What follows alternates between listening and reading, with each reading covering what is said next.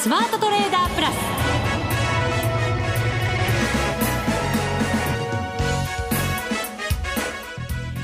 全国のリスナーの皆さんこんにちは。内田まさです。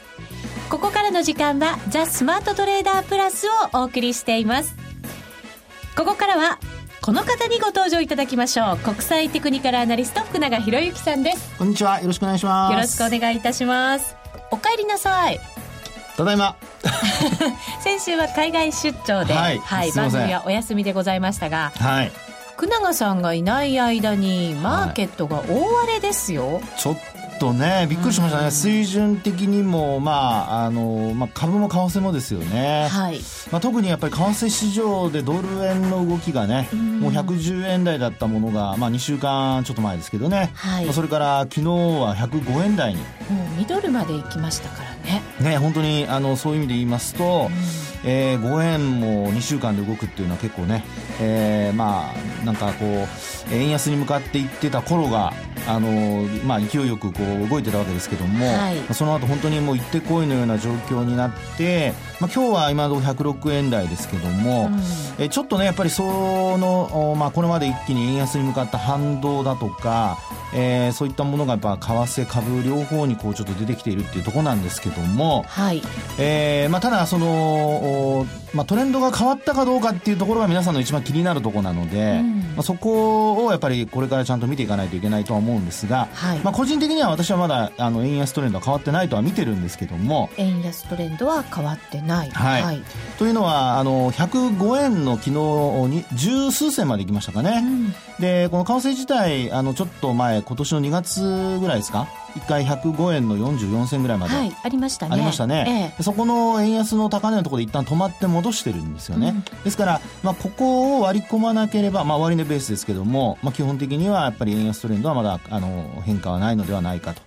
ただ、あのー、まあ、その戻しがね、また110円に向かうのにどれだけ時間かかるかというところになると思いますので、ええ、まあ、そういう意味ではちょっとやっぱり今後の、まあ、日程というかスケジュール、うん、まあ、特にあの10月の下旬には FOMC もありますので。ここがやっぱり注目されてますしね。本当そうですよね。ですから、まあ、そのあたりがやっぱり一番あのポイントになってくるのかとは思うんですけども、はい、まあ、そこまでにどういった動きになるかというところでしょうかね。そうですね、はい、スケジュールなんかも確認いただきながらまた見るべきポイントも教えていただきながら、はい、今日は番組進めていきたいと思います、はい、この番組を盛り上げていただくのはリスナーの皆様です。プラスになるトレーダーになるために必要なテクニック、心構えなどを今日も身につけましょう。最後まで番組にお付き合いください。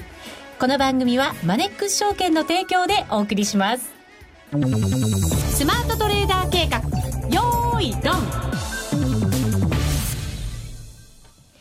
さあ、まずは、ここからは為替市場の動向について伺っていくんですが、はい、気になるのは、アメリカ株の流れがやっぱり変わったっていうところからがスタートだったような気もするんですね。うん、そうですね。えー、まあ、あのーえー、まあ、これ長期のチャートをもしご覧になれる方は見ていただくといいんですけど、はい、まあ、昨日の、まあ、えー、下落ですね、うん、まあ、途中まで400ドル以上値下がりしてましたから、はい、まあ、引けにかけてちょっと戻したんですけども、あのー、引けて、えー、引けにかけてのその戻しに、こう、なる過程、まあ、戻しに向かう過程ですね。うん、まあ、それまでの間、実はもう12ヶ月移動平均線だとか、うん、あるいはまあ、200日移動平均線、それからあと、あのー、まあ、長期の実は拡大波動っていうのもちょっとお話したことありましたがね、うん、まあ、その波動のこの上限を割り込むような、はい、まあ、そういう動きにこうなってたんですよね。うん、で、この12ヶ月移動平均線っていうのはまあ今月いっぱいあるわけですけど、これを割り込むようなことになるとですね、はい、えー、まあそういう意味では調整という意味合いではなくて、まあトレンドが変わる可能性が出てくるってことになりますから、まあ、ここが一番やっぱ今月 FOMC がそのさっきお話しましたように、えー、今月の下旬、確か28、29だったかと思うんですけども、はい、まあこの2日間予定されてますので、まあ本当にあの月末、あの、戻して終わるのか、あるいは、まあ、そのまま下落して終わるのか、まあ、これによって、やっぱり、あとね、2ヶ月、10月、11月ということになりますけども、まあ、その2ヶ月を左右するような、まあ、本当に重要な、その、まあ、10月最終週になるのではないかというふうには思いますね。この12月移動平均線、今12ヶ月ね。12ヶ月の移動平均線、はい、これってもう少し幅あるんですか？今のその水準と。いや、もうほとんどないんですね。ほとんどないんですか？はいですから、あの、ごめんなさい。これ毎日値がね、あの、終わりによって変わるので、少しずつ変化しますから、見てほしいんですけども、ええ実際には昨日の終値と、ちょい上ぐらいじゃないですかね。昨日の終値では確か割り込んでたように思うんですけども、はい、ですから、まあ、このあたりの値をですね、えー、月末にかけて、やっぱりこう、戻して上回って終われるかどうか。うこれ上回れないと、えー、12ヶ月移動平均線がですね、えー、まあ、要は、あの、これまで上向きだった角度が緩やかになって、はい、そして今度下向きに変化してくるってことになりますから、うん、まあ、その辺がやっぱちょっとポイントですよね。うん、それからあと、あの、ニューヨークダウはですね、これまで、あの、まあ、エンベロップというのでですね、まあ、いろいろ見てきてたわけなんですけども、はい、まあ、この番組の中でも確か、あの、だいぶ前にお話したことあるかと思うんですが、これエンベロップっていうのは25日移動平均線に平行線を引くんですね。はい。あの、上下何パーセントという形で、で、これまでは、あの、上昇するときは2%。うん、で、下落するときも、まあ、あの、やっぱり下落するときの方がちょっと大きいんですけども、3%台で止まってたんですよ。はい、ところが昨日はですね、あの、5%を超える。下落だったんですね。はい。で、ただ終値ベースで見ると、やっぱり戻しましたから、うん、まあそういう意味では、まあ4%前後の終値ベースでは止まってるんですけども、うん、あの、下げの基調で見るとですね、結構やっぱり、あの、突っ込んで、ええー、まあ、あの、突っ込む場面があったという形ですね。ですから、あの、昨日の下げで今晩のニューヨークがもし反発するようであれば、あの、まあ、長い下髭をつけて、で、なおかつ25日移動平均線との乖離も5%に達してたということで、うん、5%上回ってたということですから、まあ、そういう意味では、あの、一旦は、あ下げ止まる、下げ渋るということがですね、えー、期待されるところではないかなとは思うんですけども、うん、まあ、ここで戻しきれないと、ちょっと、ちょっと大変なことというか、上値が重たくなって、えー、結局今年の高値はもうないということになるかもしれないですね。高値更新はないということになるかもしれないですね。そうなんですね。はい、でも、これまでアメリカ株ってもちろんそのジャブジャブのお金の中、はい、上昇してきたわけですけれども、ええ、ただ景気も下支えになってくれてた部分がありましたよね。はい、そのあたりにもやっぱりちょっと不安感が灯ってるっていう感じなんですか、この動き。ただその10月の需給関係だけなんですか？あの、流れだけ見ると、うん、あの10月のの需給関係のような感じがしますね。はい、で、えー、まあ、例えばですね、えっと、まあ、ニューヨークの PR ですかね、ニューヨークダウの PR ですね。うんこれ見ると、まだだいたい15倍台なんですよね。はい、で、あと、まあ予想値、来年の予想値で見るともう14倍台に低下してはいるんですね。はい、で、あと、あの、まあ今晩のあのニューヨークで考えますと、例えばまあ決算発表アメリカの方スタートしてるわけですけど、ちょっと気になるのはやっぱりあの、モメンタム株と言われていたあの、ネットフリックスだとか、まあそういったところがですね、あの、取引終了後に決算発表を行ってまして、まあそのあたりがやっぱりちょっと、あの、時間外取引で売られてるっていうパターンになってるんですよね。はい、ですから、ナスダックも IT バブルの高値に近づいたんだけども、やっぱり、あの、まあ、そこで終わってしまったっていう形なので、うん、まあ、そういう意味でやっぱり、モメンタム株が、まあ、ナスダックをですね、これまで牽引してきたっていうところからすると、ちょっと、やっぱり、あの、時間外で売られているところなんかを見るとですね、えー、スタートはやっぱり弱く、あの、まあ、続落でスタートする可能性があるのかなっていうところだとは思いますね。うん、ただ、ここまで売られてますから、まあ、そういう意味では、あの、一旦はデスクシー等になってくれれば、まあ、あの、下げ止まりへの期待っていうのは出てくるんだと思うんですけども、あの、決算発表を見る限りはですね、まあ、あの、個別にはいい悪いはもちろんあるにせよ、全体で見た PR っていうのは先ほどお話した通りですので、うん、あの、このまま、そうですね、決算発表が、あの、進んでいく中で、えー、業績悪化、あるいはアメリカの景況感悪化による、その株価のその続落ないしはトレンド転換っていうのは、まだ今のところは、あの、そこまでは考えなくてもいいのかなというふうには思いますね。はい。なのにドルのこの売られるという動きは一体どこから来るのかなと思うんですけど、まあ、やっぱりここは、その先ほどね、お話ありましたように、時給でしょうね。これもまた時給ですか？あの、結果的にですね、アメリカの経済指標、昨日なんかも特にあの、9時半頃出てきた、日本時間の9時半頃ですけどね、えー、あの、ニューヨーク連銀の製造業景況指数だとか、はい、まあこれ2桁の増加予想だったものが、まあ1桁の前半で終わっちゃったというね。6.17ですね。すね予想が一応20.70ぐらいなので。ね、20いくつでしたもんね。20超えてたのが。まあ、ちょっと衝撃ですよね。数字だけ見ちゃうと。そうですよね。ですから、あの、テーパリングがね、えー、終了すると。で、あの、これまで流してたお金、蛇口をとりあえず閉めますよというだけなんですけど、まあそういったやっぱ経済指標がやっぱついてこないとなると、これやっぱりまあドルも売られるでしょうし、株もやっぱり値下がりするというですね、えー、要はまあ全体感で、まあ上げてきた分の、あの、調整が今進んでるっていうところではないかなと思いますね、時給でのね。企業の部分もそうですし、はい、昨日なんか小売売上高も発表されて、ね、それも予想よりも幅がマイナス方向へ大きかったと。はい、うん、ということですよね。はい、ですので、やっぱり経済指標がついてこないと、金融緩和が終了するっていうことになってくるとですね、これはもうあの、まあ、換金売りというのが、やっぱり、あの、優勢になってしまうというのは、まあ、致し方ないことでしょうね。で、そのきっかけになったのが、やっぱり、あの、エボラ出血熱だとかね、はい、あの、景況感をちょっとこう、心配させるような、これもあの、前回も前々回ですかね、先週お休みさせていただきましたので、その前お話したように、うん、あの、やっぱり、あの、人の移動がなくなるっていうのがね、これがやっぱりちょっと気になるとこですよね。ですから、まあ、あの、実際に私は、あの、経験しませんけど、例えば、あの、先週、というか、あの、ちょうどお休みいただいた時、ロンドンに行ってましたけども、はい、ロンドンはヒースローでですね、あの、えー、アフリカから来る人、ちゃんと検閲、というか、あの、検閲じゃないですね、検疫の、あの、検査。例えば体温を測ったりだとか、まあ、個別にやってましたね。うん、日本でもあの、新型インフルエンザの時に、はい、そういうふうになってましたもんね。うんそうですね。で、まあ、私は、その、ちょっとパリ経由で日本に入ってきたんですけど、ええ、その時も、やっぱ国内も、あの、まあ、いつもなんですけどね、一応その入国の前のところで、えー、ビデオカメラがこう設置されていて、うん、これあの、サーモ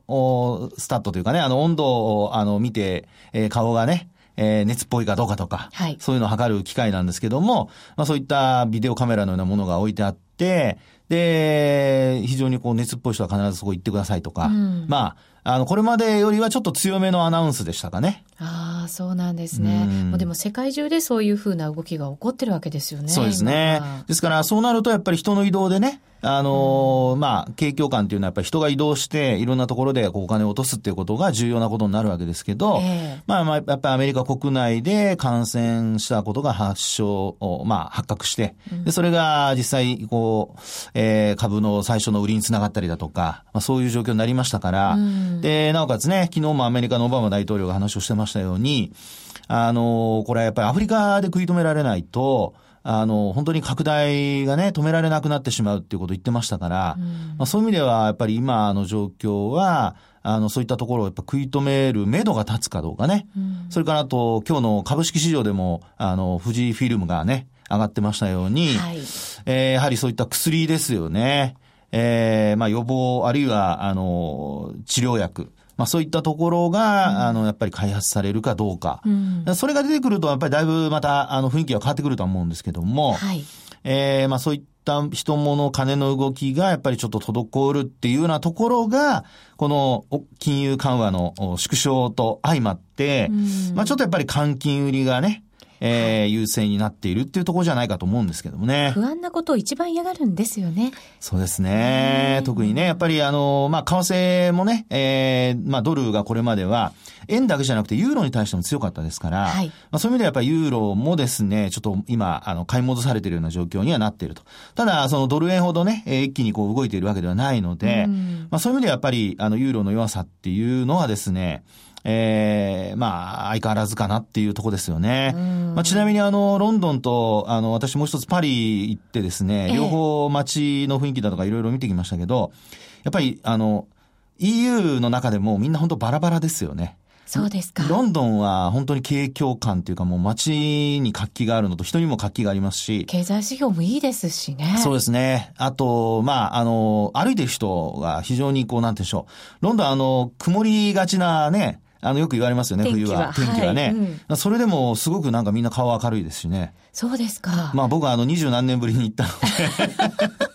その時のロンドンと比べたらもうね、運命の差ですけどね、建物は。今なんかね、数年前と比べていただこうかなと思ったんですけど。すみません、二十何年ぶりでございますそれでも活気があるっていうのはね、いやもうやっぱり実感としてね、はい、東京なんかと比べてももっと活気がありますよ。そうなんですか。えー、で、一方、パリはね、えー、あのー、やっぱりユーロが弱いだけあって、もう本当に、なんでしょうね。あの、昔の名前で出ていますじゃないですけど、あの、なんかパリという名前で持ってるような、ああ、そうですか。そんな雰囲気でしたね。なんかあの、経済指標でも、はい、フランスが足引っ張ってるっていうのが結構目立ちますしね。うん、そうですね。そういうのが出てますか？出てますね。あの、やっぱ観光客見る限り、まあ、この時期、ええ、まあ、どうですかね。あの、結構私が思うには少なかったですね。うんええー、まあ、たった3日間の滞在ですけど、ただそれでもですね、やっぱり街歩いてる人が、そういう人が少なかったのと、あとはやっぱりね、美術館も一応行ったんですね、ルーブル美術館とかね。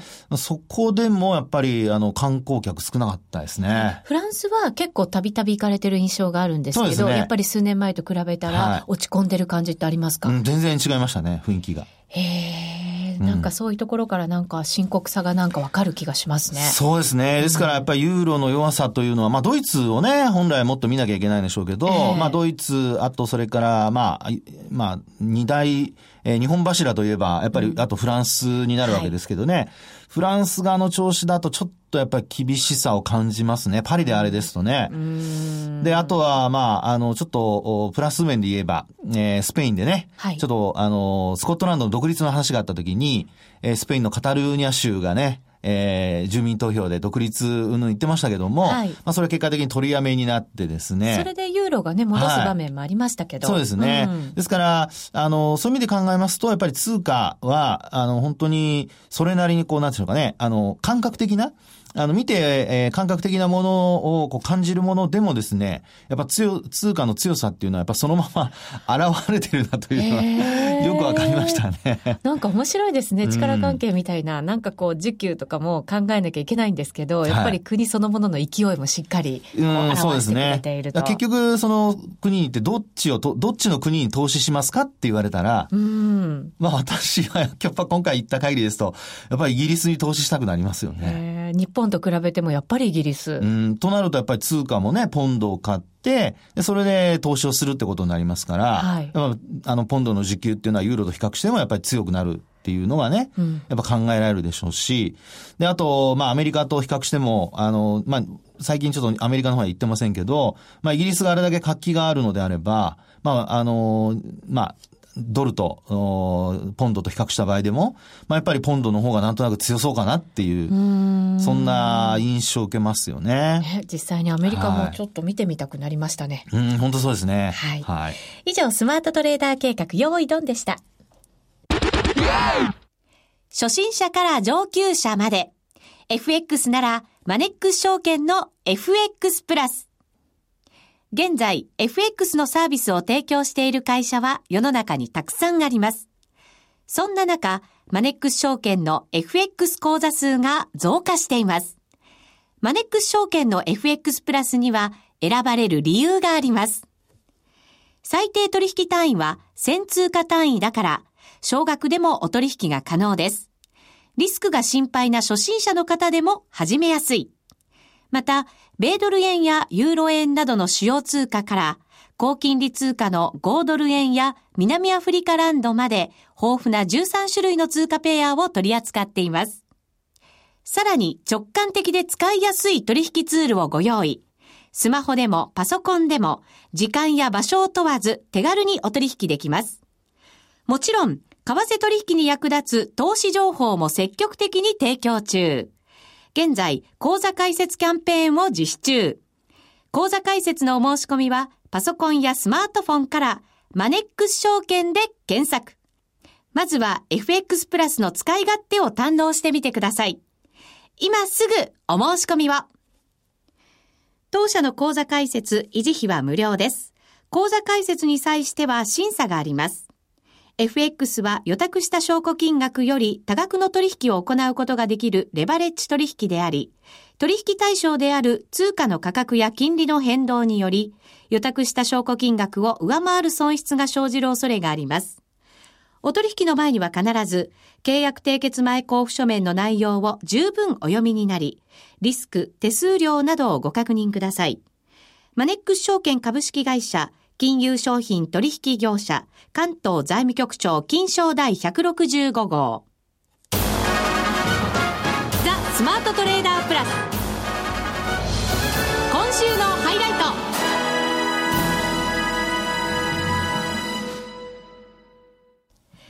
ザ・スマートトレーダープラス今週のハイライトです。それではここからは、国内の株式市場について分析をいただこうと思います。はい、日経平均株価今日は335円14銭安14,738円38銭と反落となっています。はい。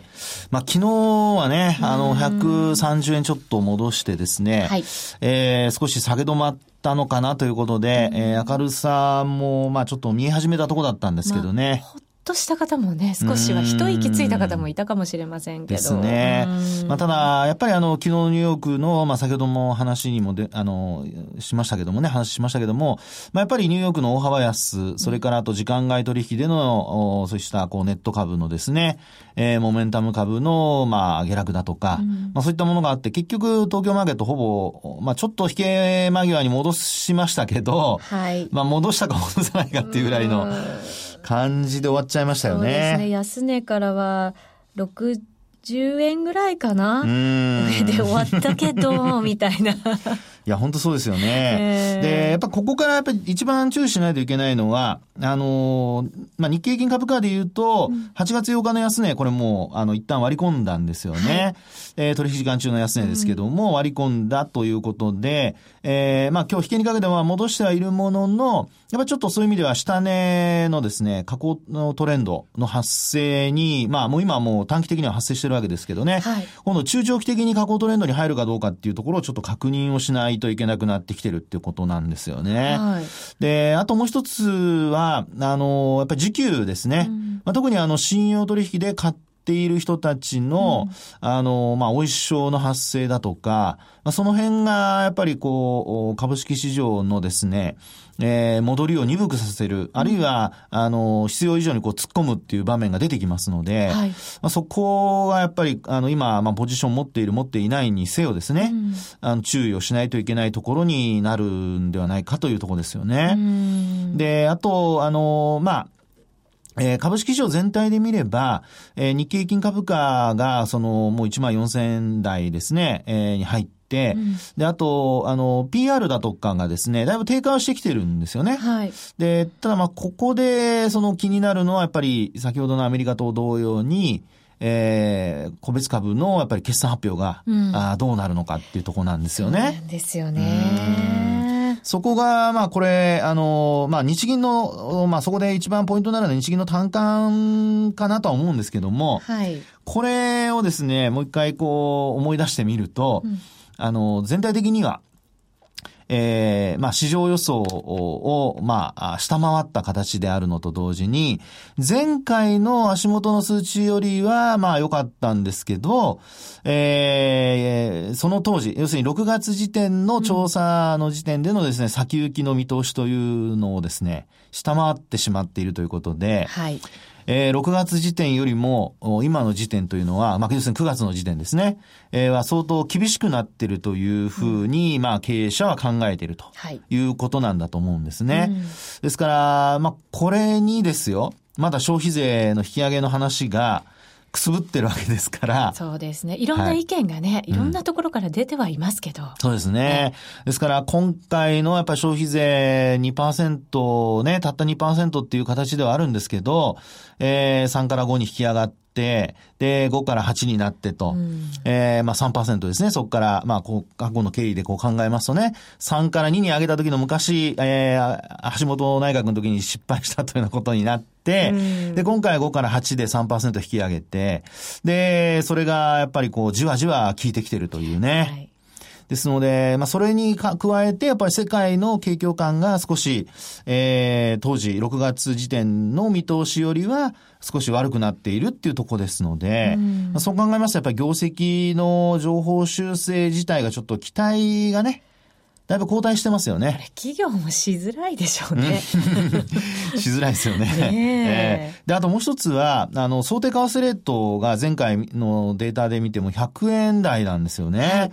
で、これもですね、あの、まあ、あその6月と9月でほとんど変わってなくてですね、変化がなくて、うん、で、あと9月の時点でも、もう105円超えていたにもかかわらず、えー、100円台。ということは、はい、今回こんな風にまた105円になってきてるとなると、決算発表でもですね、これ為替の部分っていうのはほとんど多分上乗せしてこないのではないかというふうに考えられそうですね、これね。これだけ動きが激しいと、はい、会社側でも想定しづらいですよね。うん、いや、そうなんですよね。ですから、決算発表で、えー、まあ、通期の見通しを出す企業もあれば、最近では通期の見通しを出さない企業も出てきているので、えー、まあ、中間期で増額したとしても、通期は据え置きとか、まあ、そういうところがですね、今回決算発表、こう、増えそうなので、そう考えるとやっぱり今の日経平均の PR が最初下がったという話をしましたけども、まあこれだけではまだまだちょっとね、買う材料にならないというね。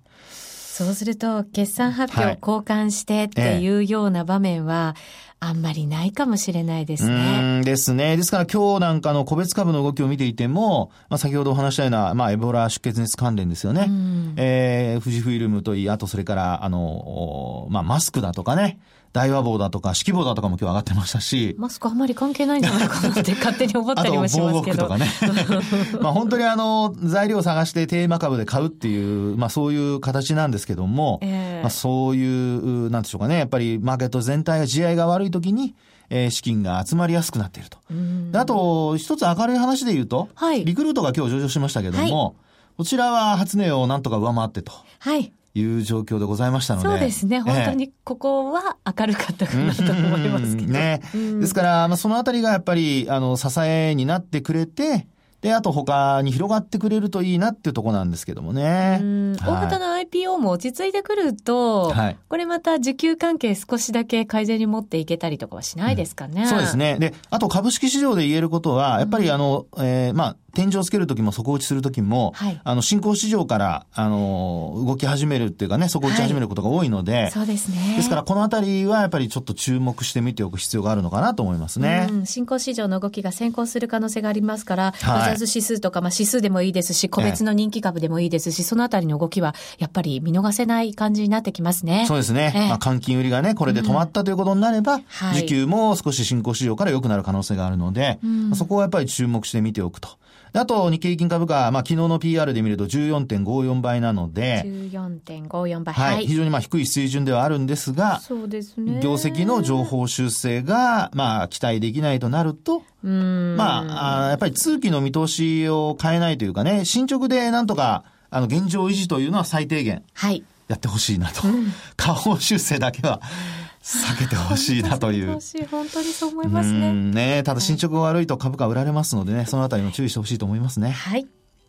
以上、ザ・スマートトレーダープラス今週のハイライトでした。さて番組もそろそろお別れのお時間となりました。あの、FX ダービー、次回開催がですね、あの、20回の記念大会になるんですね。で、実はまだ計画中なんですけど、はい、今までと違った豪華商品を記念大会では、